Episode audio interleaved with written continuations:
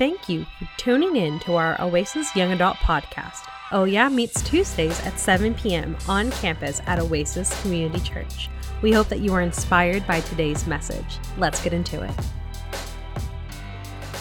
Hey, this is Pastor Q uh, joining you today, man. I cannot wait to share what God has put on my heart. Let's uh let's open up in prayer, man. I think it is absolutely important to whatever we do, we open up in prayer, and then we'll jump in what we're uh, talking about today. Father, we thank you for your goodness and your mercy. We thank you um, that you are ever present help in the time of need. And so, Father, we need you. Father, would you minister to the hearts of your people, um, those that are joining our podcast, those that are listening, God, would you, uh, Holy Spirit, um, just minister to their hearts. May they walk away inspired. May they walk away uplifted. May they walk away encouraged uh, to know that you are God. Um, and that they must uh, cling to you wholeheartedly and not to anything else. And may they find their identity uh, in you. In Jesus' name, uh, amen. Listen, we are in a series in our young adults talking about what it means to follow Jesus. I think there is a plethora of things uh, that we could be following in this life. However, one of the greatest invitations we would ever receive in this life is an invitation to follow uh, Jesus. Um, this is something that is all too uh, prevalent within our society because we have a lot of Christians or so called Christians um, that uh, proclaim to follow Jesus, um, but that have lives that don't have the actual fruit of following Jesus. I'll say that again. Uh, we have a lot of people that proclaim to follow Jesus, but don't have lives that bear the fruit of following Jesus. And one of the ways um, that we uh, see throughout the scriptures is that uh, the disciples didn't just follow Jesus uh, as a uh, word service, um, but they followed Jesus and their lives resembled uh, them following Jesus. it's like it's like you know everyone knows that in our lives we have these things called cell phones, and on our cell phones we have these apps called maps, and it's it's a GPS system. It, it allows us to be able to get to a destination from where we are um, very very seamlessly. Um, and and one of the things that uh, I love about a GPS is that you're able to type in uh, whichever destination you're trying to get to. Um, you're able to type in that destination and actually directs you toward that particular uh, place. And one of the things that is uh, just gripping and sobering about our generation is that we uh, have a generation that's typing in uh, destinations that are uh, temporal, that are uh, not eternal, um, and that uh, a lot of times it's so easy to not be concerned about our eternal destination, but rather our temporal destination. And that is where the invitation to follow Christ comes in because at the end of our lives, we will uh, give an account for the life that we chose to live in this life. And the only way uh, we get a life that we spend eternity with God is through salvation. Now, I know that it's hard to fathom. I know that it's hard pill to swallow because um, it makes it kind of uh, inclusive, I'm sorry, or exclusive rather than inclusive. Um, but I do believe that God does, um, Jesus did die for every person. Um, and he uh, extends this invitation for every person. However, there's a C word that is at play, which is called our choice. We have a choice to receive Christ or to accept that invitation or to deny uh, that invitation to follow him. And so today we want to talk about what does it mean to follow Christ. Um, we will be doing the podcast um, on uh, three or four different uh, subject matters on what does it mean to follow Christ. So the first one is uh, what does it mean to follow Christ. In Matthew chapter four, verse eighteen, uh, we see that Jesus is um, uh, in uh, on his way from um, his time of before he starts his ministry. And in verse 18, uh, it talks about it says, While by the Sea of Galilee, he saw two brothers, Simon, who is called Peter, and John, his brother, casting a net into uh, casting it into the sea, for they were fishermen. And he said to them, Follow me, and I will make you fishers of men. Notice that before uh, the, he called them to follow, the writer describes what they were doing or their occupation before he called them to follow. And notice that it did not come with any kind of pre qualifications. Uh, I just want to share with you, or parenthetically insert this, that uh, the call to follow Christ does not come with any pre qualifications. What does that mean? That means Christ does not consider the life you live uh, before he extends, extends the invitation. His invitation to you is not uh, based on any kind of merit of your own or any kind of behavior of your own or any kind of uh, behavioral modifications of your own that you can ever complete. It is a invitation for change. It is an invitation for transformation. He said, and I will make you fishers of men. They were natural fishermen. They were men that were following after the lineage or the occupation of their father. However, Jesus steps on the scene and says, Follow me, and I will make you, watch this, uh, something that you cannot make of yourself, which is a fisher of men. He was going to change uh, the direction of their occupation, but he wasn't going to change their occupation in totality. He was going to change the purpose. They were they were fishing for food. They were fishing for uh, livelihood, but now they were going to be fishing after souls. And may I, I just suggest to you that maybe you've been going after things um, that are just temporary. Maybe you've been going after things just to make a living. Maybe you've been going after things just to uh, think that that this thing is your purpose. But God has a totally different purpose for you, and uh, you have to be willing to allow Him to reveal the purpose. But the only way you reveal that or get that revelation is through following Him. I've always heard it this way purpose is not picked, but it is discovered. They didn't get a chance to pick what they wanted. They discovered that he wanted to make them, watch this, fishers of men. Maybe you're wondering in this life, you're a young adult and you're wondering, like, man, I just got out of college, or man, I, am at a, a, dead end at this career, or man, I don't even feel like this thing is uh, what I'm supposed to be doing. Man, this relationship is not going anywhere. And I'm, I've just been wondering in my life. And can I just suggest to you that Christ extends to you a invitation to follow? This invitation to follow comes with no pre qualifications. It comes as an invitation for your grace, for His grace to follow, for you to be able to do what you could not do on your own. Verse 20 says, Immediately they left their nets and followed him. Here's my question What are you leaving behind when you accept this invitation to follow Christ?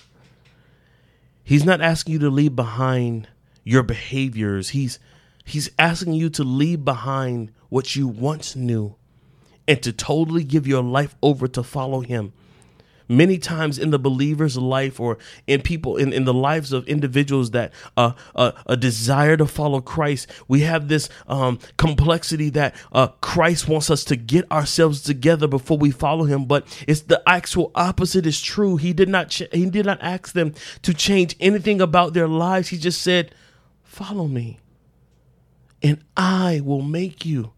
Maybe you have a hard time with putting your trust in God to actually make you, to actually form you. But I want to encourage you today, man, would you just allow Him the opportunity? I mean, you've given everything else an opportunity. You've allowed that relationship an opportunity. You've allowed that career an opportunity. You've allowed that degree path an opportunity. But why not give the creator of your soul an opportunity to cause such change in your life that you yourself wouldn't be able to do it, but he can? The Bible says, For with man it's impossible, but with God all things are possible. Can I suggest to you that God can absolutely unequivocally change your life? But he will not do it by force. He will only do it by your choice. Your choice is involved. Your free will is involved. I know, man, I know you're like, man, if he's so powerful, why don't he just change me? Because he didn't make you a robot. He made you a human being with this innate desire to have free will and in that free will, you have an opportunity to choose for him. I'm sorry, to choose him or to choose against him. True love, the vulnerability of love, is the ability to know that someone can have an opportunity to choose against me And that's God's love toward you that He knows that you have the opportunity to choose against Him. And yet He still offers you the invitation, the greatest invitation you will ever receive. Is not from the president, is not from uh, uh, to go on a date. No, no, no, no, no. The greatest invitation, not the college acceptance letter. I know those things are important to you, but the greatest invitation you would ever receive is the invitation to follow Jesus. That is the greatest invitation you could ever receive is to follow Jesus. So this invitation doesn't come with any kind of pre-qualifications. But it does come with changing implications for your future. Notice he said, I will make you fishers of men. So he was telling them that in your future, you won't be just, you won't be fishers that fish after a fish, but you will be men that, that go after souls. He was going to change their future. May I suggest to you that maybe you don't have hope for your future. Maybe your future looks dark. Maybe your future looks uh, uh dismal and, and, and just, just, just very, very dark, man. And you don't feel like there's any hope for your future. I came to tell you that Jesus has has hope for your future, that you do not have to live a life that is dark and dismal, that you can live a life full of light and full of hope, knowing that Jesus has a plan for your future. Man, you may feel like, man, man, my career is is is, is dying on me, man, man. My my industry is not going well, man. Man, my my college degree, man, I have it, but I'm not even working in the area that I that I got a degree in, man. Man, this relationship, man, is is dead, man. I, I don't feel like I'm getting life out of this. And may I just suggest to you this invitation to follow Jesus has all to do about not where you come from, but has all to do about where you're headed. He has a plan for your future. He has a hope for your future. But again, it all uh, comes down to your decision to follow. And lastly, as he called the disciples, notice he he calls a man named Matthew. He was a tax collector. He was hated by the Jews. He was hated. And notice the Pharisees had an issue with with him. The Pharisees had issue with him because they're like, man, he hangs out with sinners and tax collectors. And Jesus said, I did not come for the well. I came for those who knew that they needed a savior. And maybe, just maybe you are that individual that's like, man, man, Pastor Q, man, I'm listening to you and I know I need a savior. I can't save myself. I'm in this addiction. I'm I'm in this this this this this complex life and I can't get seem to get my head out. I feel like I'm drowning in my own uh a sin or in my own uh, addiction. I feel like this thing is literally choking the life out of me. And can I tell you that Jesus is standing on the shore saying, "Man, I I just need you to grab hold of this life raft of that I'm sending out to you this invitation to follow me, man. I need you to just grab a hold of it and to to submit your will to say, man, I'm willing to give up my will because listen, you've done it, you've done it your way for so long. You've done it your way for so long, but I have one question. Has it worked? How does that, how does your life look now? Has it worked? And if it haven't, if it hasn't, why not give Jesus a chance? Why not give him an opportunity to change your life? To do something that you could not do on your own. The invitation is simple to follow Him. To follow Him. The gospel is simply that we are sinners in need of a Savior. He is our Creator, He knows the best life we could ever live. God sent His Son to die on the cross to give you something that you could not give yourself.